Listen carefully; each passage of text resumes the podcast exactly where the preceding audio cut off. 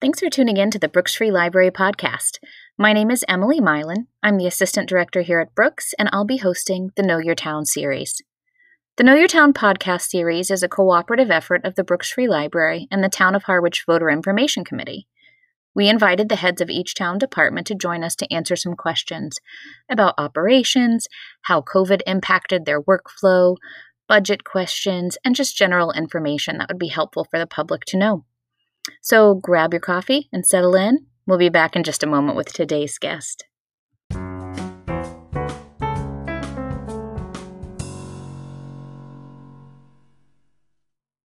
Welcome back, podcast listeners. Today I'm joined by Harwich Fire Department Chief Dave LeBlanc. Thanks for joining me today, Dave. Thanks for having me, Emily.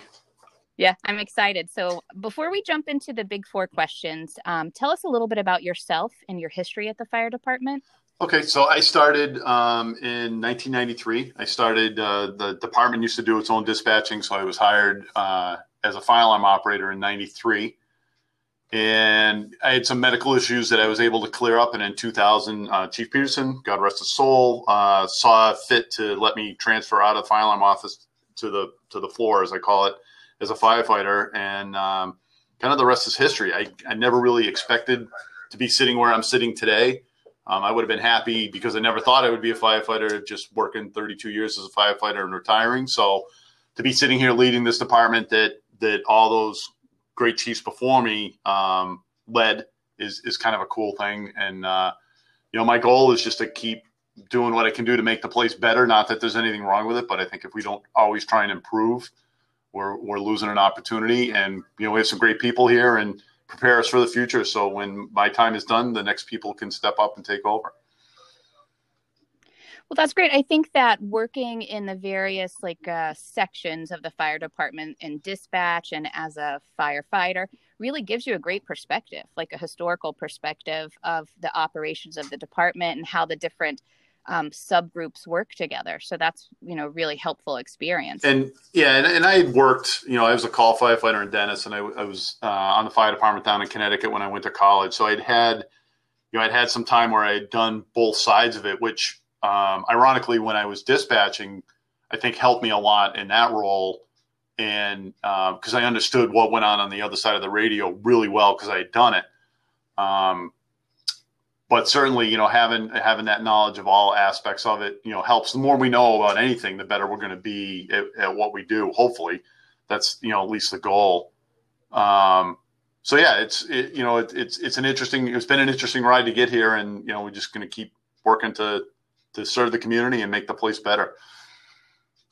Yeah, that's great. It sounds like um, you have a lot of experience that you bring to the table, not just here in Harwich, but in in other departments, and that's fantastic. Uh, so I think most of our listeners are familiar with some of the basic mission, you know, uh, and responsibilities of the fire department. We see ambulances and fire engines out on runs responding to motor vehicle accidents or fires or other emergency calls. But give us a little bit more background about all of the different roles you play. And um, specifically, if you could talk a little bit about how the pandemic impacted your operations over the last year. So, yeah, so I wanted to take uh, a, a, minute because this is great. You know, for me, this is an opportunity to kind of explain to everybody, you know, how their fire department works. This is your fire department. So, you know, I think everybody always thinks, you know, they see the fire station, this huge building, they think that there's, you know, 30 people working here at all times. And, you know, the reality is, we start each day. Uh, each shift is assigned has eight firefighters assigned. We work out of two stations. So the station on Sisson Road uh, that's attached to the police station, and or the police station's attached to. We were here first. So I like to look at it that way. And then the the substation or station two, which is brand new. Uh, we just finished building Chief Clark's uh, capstone project for his career um, out in East Harwich by the Stop and Shop. So there's three. Uh, there's a lieutenant and two firefighters at Station Two, and there's a captain and three firefighters at headquarters. At a minimum, there could be four firefighters if everybody comes to work, nobody's off on vacation or sick leave or anything else. But you know what happens really quickly is as soon as we go out the door in an ambulance call, that staffing drops, and the average ambulance call, a routine ambulance call, is the ambulance is out of town for or out of service for a minimum of 90 minutes because you figure they have to go to the call, pick the patient up, drive to Hyannis, leave the patient at the hospital, and then drive back to Harwich. So there's like 90 minutes, usually closer to two hours that that, that ambulance is out. So if you look at the scenario in headquarters, there's four people working, three of them get on the ambulance, the captain is by themselves, or at station two, the station is empty. So what ends up happening is we hire firefighters back to cover the station because at the end of the day, we have two goals. We need to meet the call that came in and then be ready for the next call that comes in. So this is, you know, one of the questions we always get, and and I don't I don't get offended by questions like this because I understand people want to know, but you know, why is our overtime budget so high? It takes a lot of overtime to maintain that staffing so that we're always ready for the next call. You know, American Heart Association says four to six minutes without oxygen is uh, causes brain damage. Um, fires double in size every 30 seconds to a minute, especially uh, with today's modern materials, you know, plastics and everything that are in there. So any delay in getting people to your emergency ultimately leads to a worse outcome. So that's kind of how like a, a, normal day goes. You know, then we have the the rest of the other calls that come in, which are automatic fire alarms and carbon monoxide detector activations and, and all those things that um, you know put a, a, pretty significant demand on on the resources. Um, so we can we can be really busy at times for for a small department. We get we get a lot of bang for our buck uh, with the way we operate, and you know to have that full time staffing to meet that need would require significantly more firefighters, which ultimately there's you know more costs in terms of benefits and health insurance and retirement and all those things. So it's it's kind of a good mix. Um, yeah, the overtime is is higher than some people would like to see it, but it also uh, prevents us from hiring more full time people, which would lead to benefits and things uh, that that part of the budget going up. So, you know, with COVID, ironically, our call volume dropped. And it took us all kind of a, a little while to figure that out, but people were so concerned about um, people interactions, about going to hospitals, about having you know people come into their houses that our calls stopped. And, and what really got concerning for us was we deal with we deal with a lot of people that are really sick, and those people stopped calling the ambulance. And we were really concerned that there was going to come a point when all of a sudden they got really really sick and it was going to be hard to deal with them. But uh, so we had a lull probably six weeks where we went down. We went uh, so i used march 13th as, a, as kind of the goalpost. March 13th was when the um, state of emergency was declared.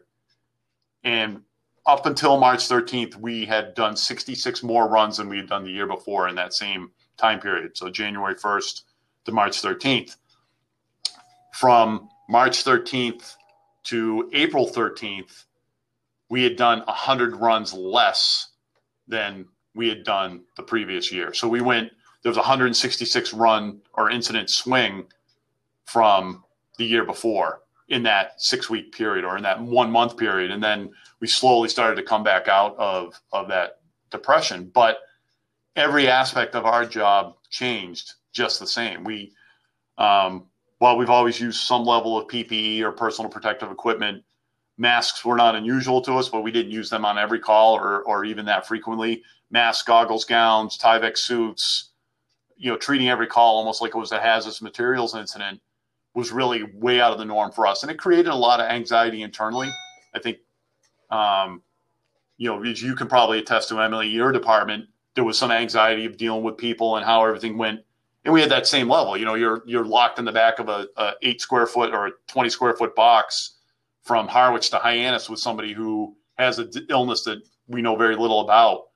There was definitely a lot of anxiety internally, and and it's kudos to the the people that work here that they um, took care of each other. They took care of themselves and each other, and really became their own counseling and, and sounding board um, to kind of work through a lot of those issues. Absolutely. We definitely saw some psychological impacts from from that and and the concern over that. And we, and I was hearing a lot in the media too about you know to, to your previous point about um, the drop in calls you know that's alarming to some extent that people who might be in serious need of medical attention are afraid to get it and um, what the long-term implications of that could be for their own individual health so and, and i think um, the other piece right for us is that you know we we come to work we expect to do our job you know no one wants to see anything bad happen to anybody but we know at the end of the day, there are people that are going to call for the ambulance, they're going to call for the fire department for whatever their needs are. And the waiting, you know, almost for the other shoe to drop was worse than I think we would have rather been doing calls. So that created some anxiety. And then internally, you know, the firehouse is our second home. It's always been our second home. It's our second family.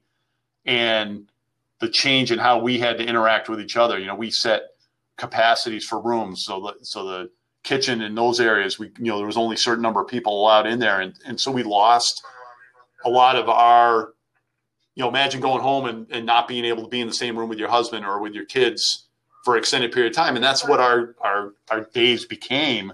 So now we're waiting to go on calls that aren't coming in and we can't do the things that we normally do in between calls because we're supposed to stay away from the people in case they have COVID. So it just really was, it, it was really a, a, tough period for us. Um, but it also gave us some really unique opportunities to help the community. Uh, and we talked about this a little bit before was, um, you know, we started doing some things that I never thought in my life I would see the fire department do, but it was kind of really cool yeah. to do them like the, like the birthday parades.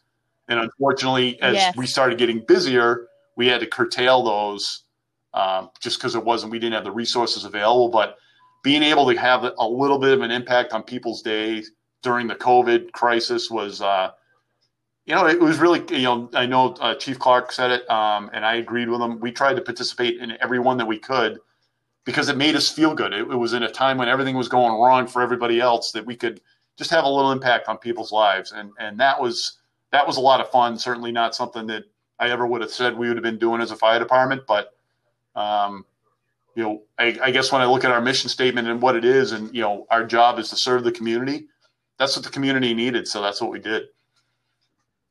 Absolutely. And I think that that really speaks to the heart of the fire department and the role that you guys play as community helpers and a cornerstone of the community. And, um, you know, that was really fun to watch and to be a part of. And it, and it did, it helped lift spirits and it just kind of kept everybody up, you know, uplifted. It was. I think that's a good lead into our next question, actually, because um, I think another example of how the fire department acts as a community cornerstone is your interaction with other community organizations. You guys do a lot throughout the year with uh, Homeless for the Holidays and the Fill the Boot campaigns and countless other community outreach programs. Um, I know that you also provide backup and support coverage for neighboring town departments. There are just a lot of ways that you work with outside agencies and organizations. But I think our Harwich listeners would be really interested in learning more about how you interact with other town departments so, as well. You know, it's it's every chief before me has has been a strong um, proponent of this, and it's certain certainly something I believe strongly. And you know, we we're not one department, we're one town, so whatever you know, we've really felt strongly always that the, whatever the other town departments need, we're going to try and get it done. And whether that be fixing the you know the flag at the harbor master's office or helping the the uh, maintenance division change lights at White House Field or you know anything, we, whatever it needs. You know, my, I always my goal is always to say yes, not to say no. It's really easy to say no to somebody. My you know it may take us a while to get to yes, but I don't want to start with no. I want to start with yes, and let's figure out how to get it done. So we've we've always kind of done that. You know, obviously there's some um, direct uh, correlations with other departments. So we have like the harbor master's office. We help uh, John Rendon uh, with the boat staff, the boat um, in terms of so we can handle water emergencies. We have people here that are trained to operate the boat, or we at least just provide crew for them. Um, we work, you know, well with the water department in terms of uh, their needs, whatever they may be, and the, and and likewise, and, you know, the town departments help the town departments and always have, and and sometimes it's uh, little things like we had talked before about, you know, some reading programs or whatever. You know, if we can just provide bodies to to get something done, uh, we have a very extensive um, program with the schools and with the seniors. They're both called the SAFE program. One's senior safe and one's just safe Safe program and the Safe program, which are Senior Safe is, is for the seniors and Safe programs through the schools. Captain Leanne Smith uh, works with the state. We get a grant every year to help fund those. The Senior Safe program involves home visits and safety checks and smoke detector installations and just making sure that our vulnerable population is taken care of from the seniors perspective, that vulnerable population, and then the SAFE program gets the does the schools, and we go all the way from uh, the elementary school doing fire prevention programs. We get the uh, fire prevention trailer down here and, and let them crawl through a, a, smoked out trailer so they can see what it's like. To doing docudramas with the uh, tech school or the high school, so that the you know we're affecting the seniors as they get toward prom time and making sure that you know the the hazards of drinking and driving are, are explained. So you really, it, it our goal is always fire department's goal is always kind of twofold. We respond to emergencies and I think everybody, every fire chief would say, you know, in a perfect world, we would never go to an emergency, but that's a necessary function that we provide. But our other piece is, is to educate the public on how to be safer, you know, through fire prevention. Bruce Young is, is works um, with the building department and with the other inspectional agencies to make sure that properties are safe, commercial buildings are safe. He does resale inspections. So we're we're in the community in a bunch of different ways and and all of them that are, are geared towards safety. Some of them are reactionary, some of them are preventative. So it's um, you know it's great, but it, you know this is an awesome town, and, and the the town departments work together really well. I think you would admit, I would hope you would admit, one of the things I kind of miss with the whole COVID thing is department head meetings and and that once a month when we all got to get together and and you know laugh, tell jokes, but also you know conduct the business of the town and doing it via Zoom call is just not quite the same thing um, as it was. Yeah, no, I would agree that in person opportunity just to share some of the new programs or initiatives that each department is is getting started on um, is a really helpful function of those department head meetings. Absolutely. Well you mentioned a lot of great things. Some of some of them i wasn't you know aware of the safe um, seniors or the safe program so it was really great to learn about those um, I don't want to leave out the fact that the fire department has been instrumental on a yearly basis in a host of library related things, but um, in transporting Santa to the library for his um, visit with Santa program. So we always appreciate that. That was something I definitely missed last year um, due to the lack of in person programs. But I'm sure at some point, as we find our new normal. Yeah, and, and we also we've been known to give Santa a ride down to Harwichport for the, the Chamber of Commerce for the stroll. So yep. you know, there's another organization that we work. Well, not a town department, but we work a lot with Cindy Williams and Chamber of Commerce. Um, with you know whether it's Cranberry Harvest Festival or the parade or the fireworks or all those things. You know, to me, it, the community is what makes this town work, and whatever we can do to to make that happen is you know is is important that we that we accomplish. You know that that's at the end of the day we serve the community. It may not be in your typical fire department way but it's just as important in my mind that we get it done. Absolutely. Absolutely. So we've talked a lot so far about the services that you provide and community outreach and how you fit into the organizational structure of the town but i know one question that's always on the minds of voters relates to the financial piece of the puzzle. So each town department has a unique set of budgetary requirements and demands that range from salary expenditures um, and overtime, which you discussed a little bit already, to operational costs and capital costs, which we talked about Station 2 in East Harwich as one of those you know long-term capital projects that has just recently been wrapped up. Um, so the flip side of that financial coin is that departments also have a variety of revenue sources. Some departments have funds that are allocated at the town level, county level, state level. Uh, some have access to grants or other sources of income. So, can you highlight some of those important aspects of the fin- financial piece? Sure. so, um, the fire department. So, traditionally, fire departments are, are uh, the revenue or the tax are funded through taxes. Um, because we have the ambulance, um, which is is now becoming more prevalent throughout the United States, but uh, fire departments running the ambulance or ambulance services have the ability to bill for that ambulance transport. So our main source of revenue um, is ambulance billing. However, that ambulance billing goes to the general fund. So the fire department is budgeted, and then whatever we whatever revenue is generated from from ambulance billing goes to the general fund. So it's not like we're offsetting directly it's kind of in a roundabout way. It does go back to the general fund, and that's used to help fund the budget for the following year. Um, we have very always been very aware of the impact of the cost of the fire department operation, and unfortunately, our capital projects are expensive. Replacing fire engines and ambulances is a lot of money, so we've always tried to, wherever we could, um, use grant programs that are available to uh, offset some of those expenses, so they're not impacting the capital um, budget. That being said, our operating budget is also um, tends to be one of the highest. We're one of the bigger departments. You know, police, fire, DPW tend to have the most people, and people cause uh, the operating budget to be the highest. So I think if you look at our budget, I believe uh, roughly ninety-ish percent of our budget is salary and wages. That's a huge percentage of budget. Um, our expenses, relatively speaking, are minor compared to the you know the salary piece of the of our budget. But for capital, we've um, so like in the last three years, we've actually received federal grants. Uh, the first year we received it to replace and upgrade all of our nozzles. So how we apply the water to the fire, those nozzles, and how we hook up to the hydrants.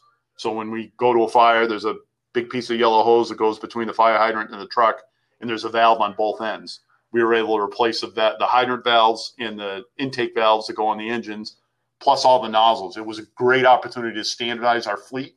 So we bought all the same nozzles for for all the engines, so everything was the same, and all those valves were all the same. So that was a, a great opportunity. The following year, we received a grant. Same, uh, it's from FEMA. It's called the Fire Act grant. We were able to receive a grant to replace all our auto extrication tools so people have heard of the jaws of life. When you get in a car accident, we have to force a door or cut the roof off. We use the jaws of life. They're now the technologies come so that they're actually battery operated. They our tools use a DeWalt 20 volt uh, rechargeable battery. It's actually amazing the power that these tools have. And the advantage is we don't have to get the fire truck as close to the incident now because the tools are completely portable. So we're able to replace all those on uh, both vehicle, both engines and um, we'll also replace our airbags that we use for lifting. So if a car rolls over or somebody's trapped under something, we use these pneumatic airbags to lift the uh, the vehicle. And then this last year, we we've been coming up against this for a while, and it was in the capital plan. Our our self-contained breathing apparatus, the the air packs that you see, looks like a missile on the back of the guy uh, going into the fire they contain room air, they atmospheric air. It's not oxygen, it's air. But we have a compressor in the building that compresses air, puts it in the bottle, and that's how we breathe in fires. So those have a shelf life. They're um, the bottles themselves are only good for uh, 15 years, and we were coming up to the 15 year mark on the bottles. And because the air packs were bought with the bottles, they were actually three. Uh, there's a standard done by the National Fire Protection Agency Association NFPA, and your air package shouldn't be more than three standards old. And we came into the third standard this last year. We wrote a grant. We were able to get a grant for four hundred and twenty-nine thousand dollars from the feds to replace all of the air packs, all of the bottles, and the compressors in both stations. And that was, it was, it, we were able to do it in the grant. It was, um, it was about six hundred thousand dollars in the capital plan when the money came down and everything else, it ended up being a little bit less, but it was all funded through a grant. The town had to kick in 5%, which was about $20,000 total. Um, so that was huge, you know, to be able to take that off of the capital plan. And then we did it again this year. Uh, all of our radios, both police and fire radios, operate on a system that's maintained by the, the Commonwealth. That system's being upgraded, and all our radios, typical in today's world, the technology doesn't work with the new system.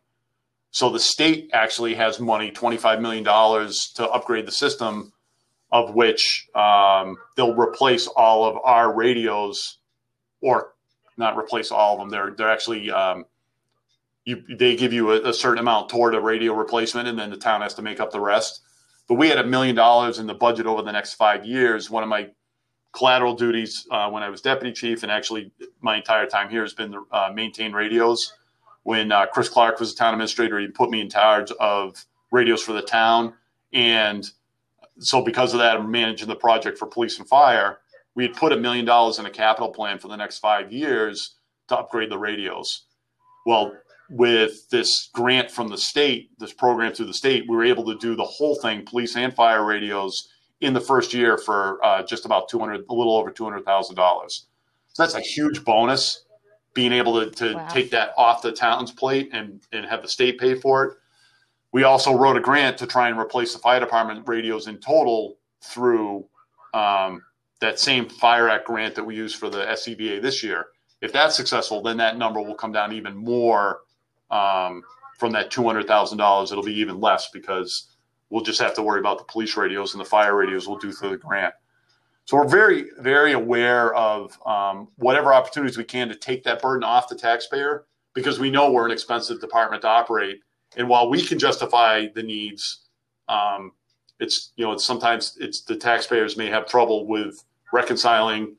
Geez, I pay so much money to, for the to live here. What do I get for those, dollars? So we're always cognizant of, of what our impact is to the community and trying to reduce it, which also goes back to the ambulance billing. I talked about that briefly.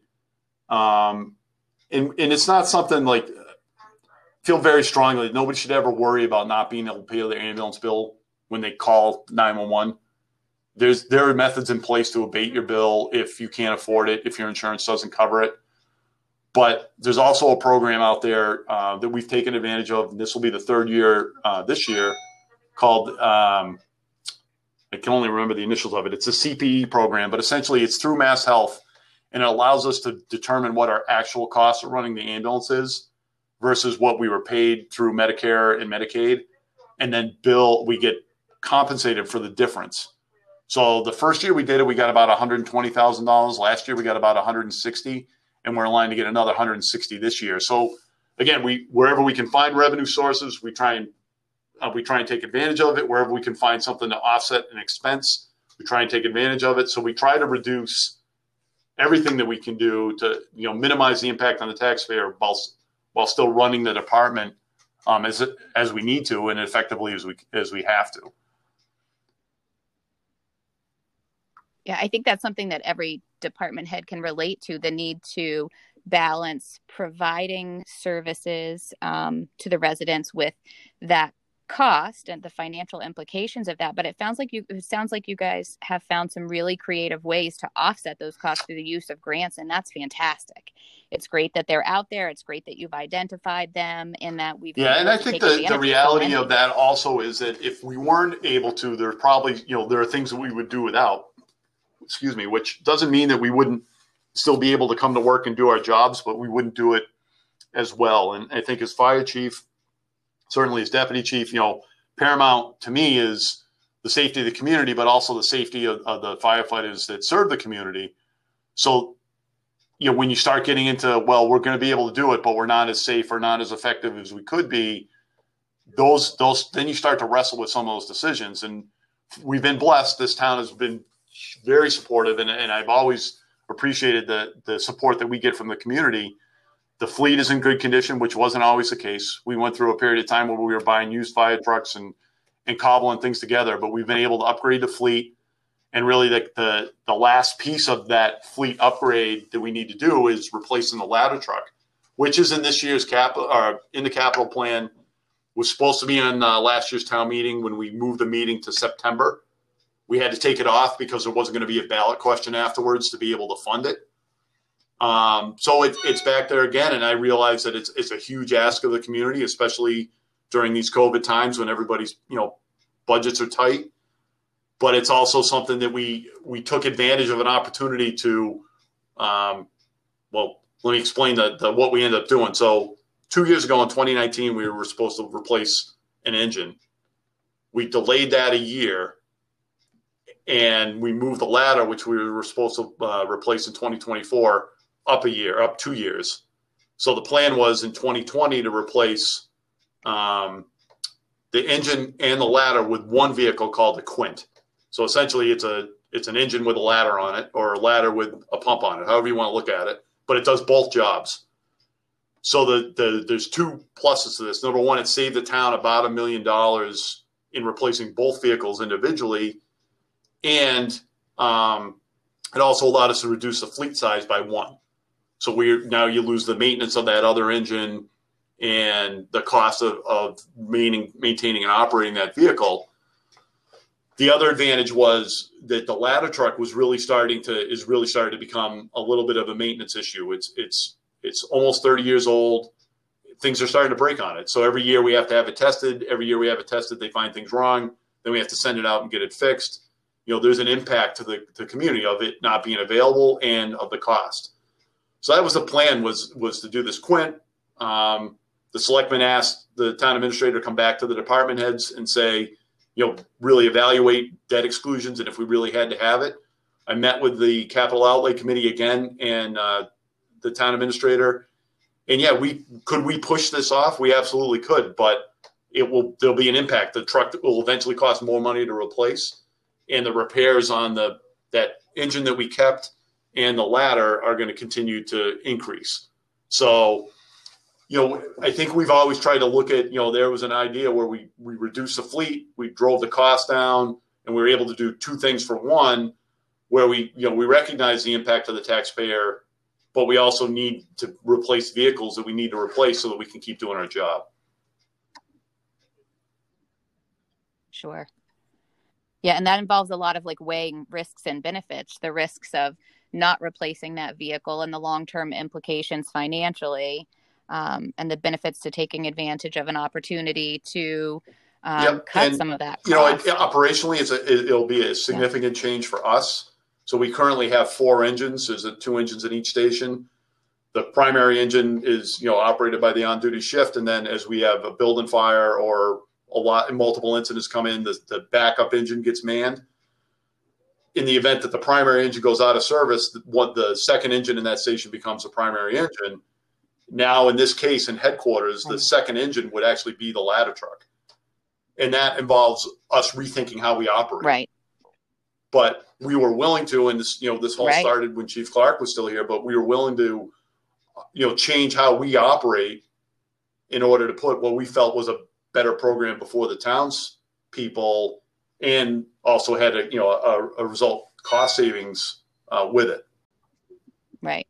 Well, I guess if the last year has taught us anything, rethinking how we do things has become something that we've gotten more adept at over the last year throughout this pandemic. So I'm sure that you guys will come up with um, modifications to your operations to make that all work if if that goes through and that's what happens in the future. Um, Dave, you've given us a fantastic overview of the fire department. I really appreciate the time that you've taken to you know record this segment and to discuss so much of what you have going on. Um, do you have any final thoughts, or are there things you'd like to share with listeners about how they can stay informed, or you know? Um, so I think that that's you know I, you guys are we, doing. We talked about this in the beginning, and I think this is an opportunity that I you know I appreciate this opportunity um, to talk about the fire department because I don't think we always do a good job of explaining to the taxpayers and the citizens what we do. You know, and and sure everybody knows all the fire department they go on ambulance calls they go to fires you know whatever but i don't think people always understand all the other stuff that goes on and, and that happens with all the other departments as well. So this is a great opportunity. Uh, we are pretty active on social media our facebook page and instagram for the people that follow those. And we try and put you know relevant information out there when we either have incidents or um, you know stuff that's going on share fire safety tips things like that and we're trying to ramp that up a little bit more. I'm trying to get some more people involved so we can put some more consistent content out there. But I would I would say that if anybody has ideas on how we can get information out better, you know, whether they want a newsletter or something like that, where I'm open to, to whatever we can do because at the end of the day, I'm proud of the department. I'm proud of the people that work here and what they do, and, and having an opportunity to share that with the public is um, is something I, I, I value doing. So if anybody has a, an idea, I'd be interested to hear it. Great. All right, so I'll make sure that I touch base with you before we publish this, and we'll put links in the show notes to your social media pages and contact information and all those sorts of things so okay. that people Sounds great. can reach out and stay connected.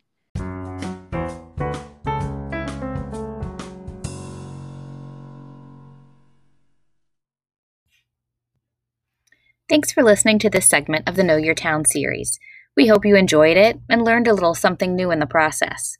Visit the links in the show notes for more information on the resources discussed in each episode and to sign up for alerts via the Civic Ready alert system.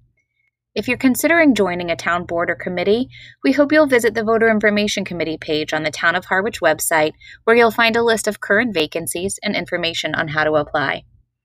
Thanks for listening and take care, everyone.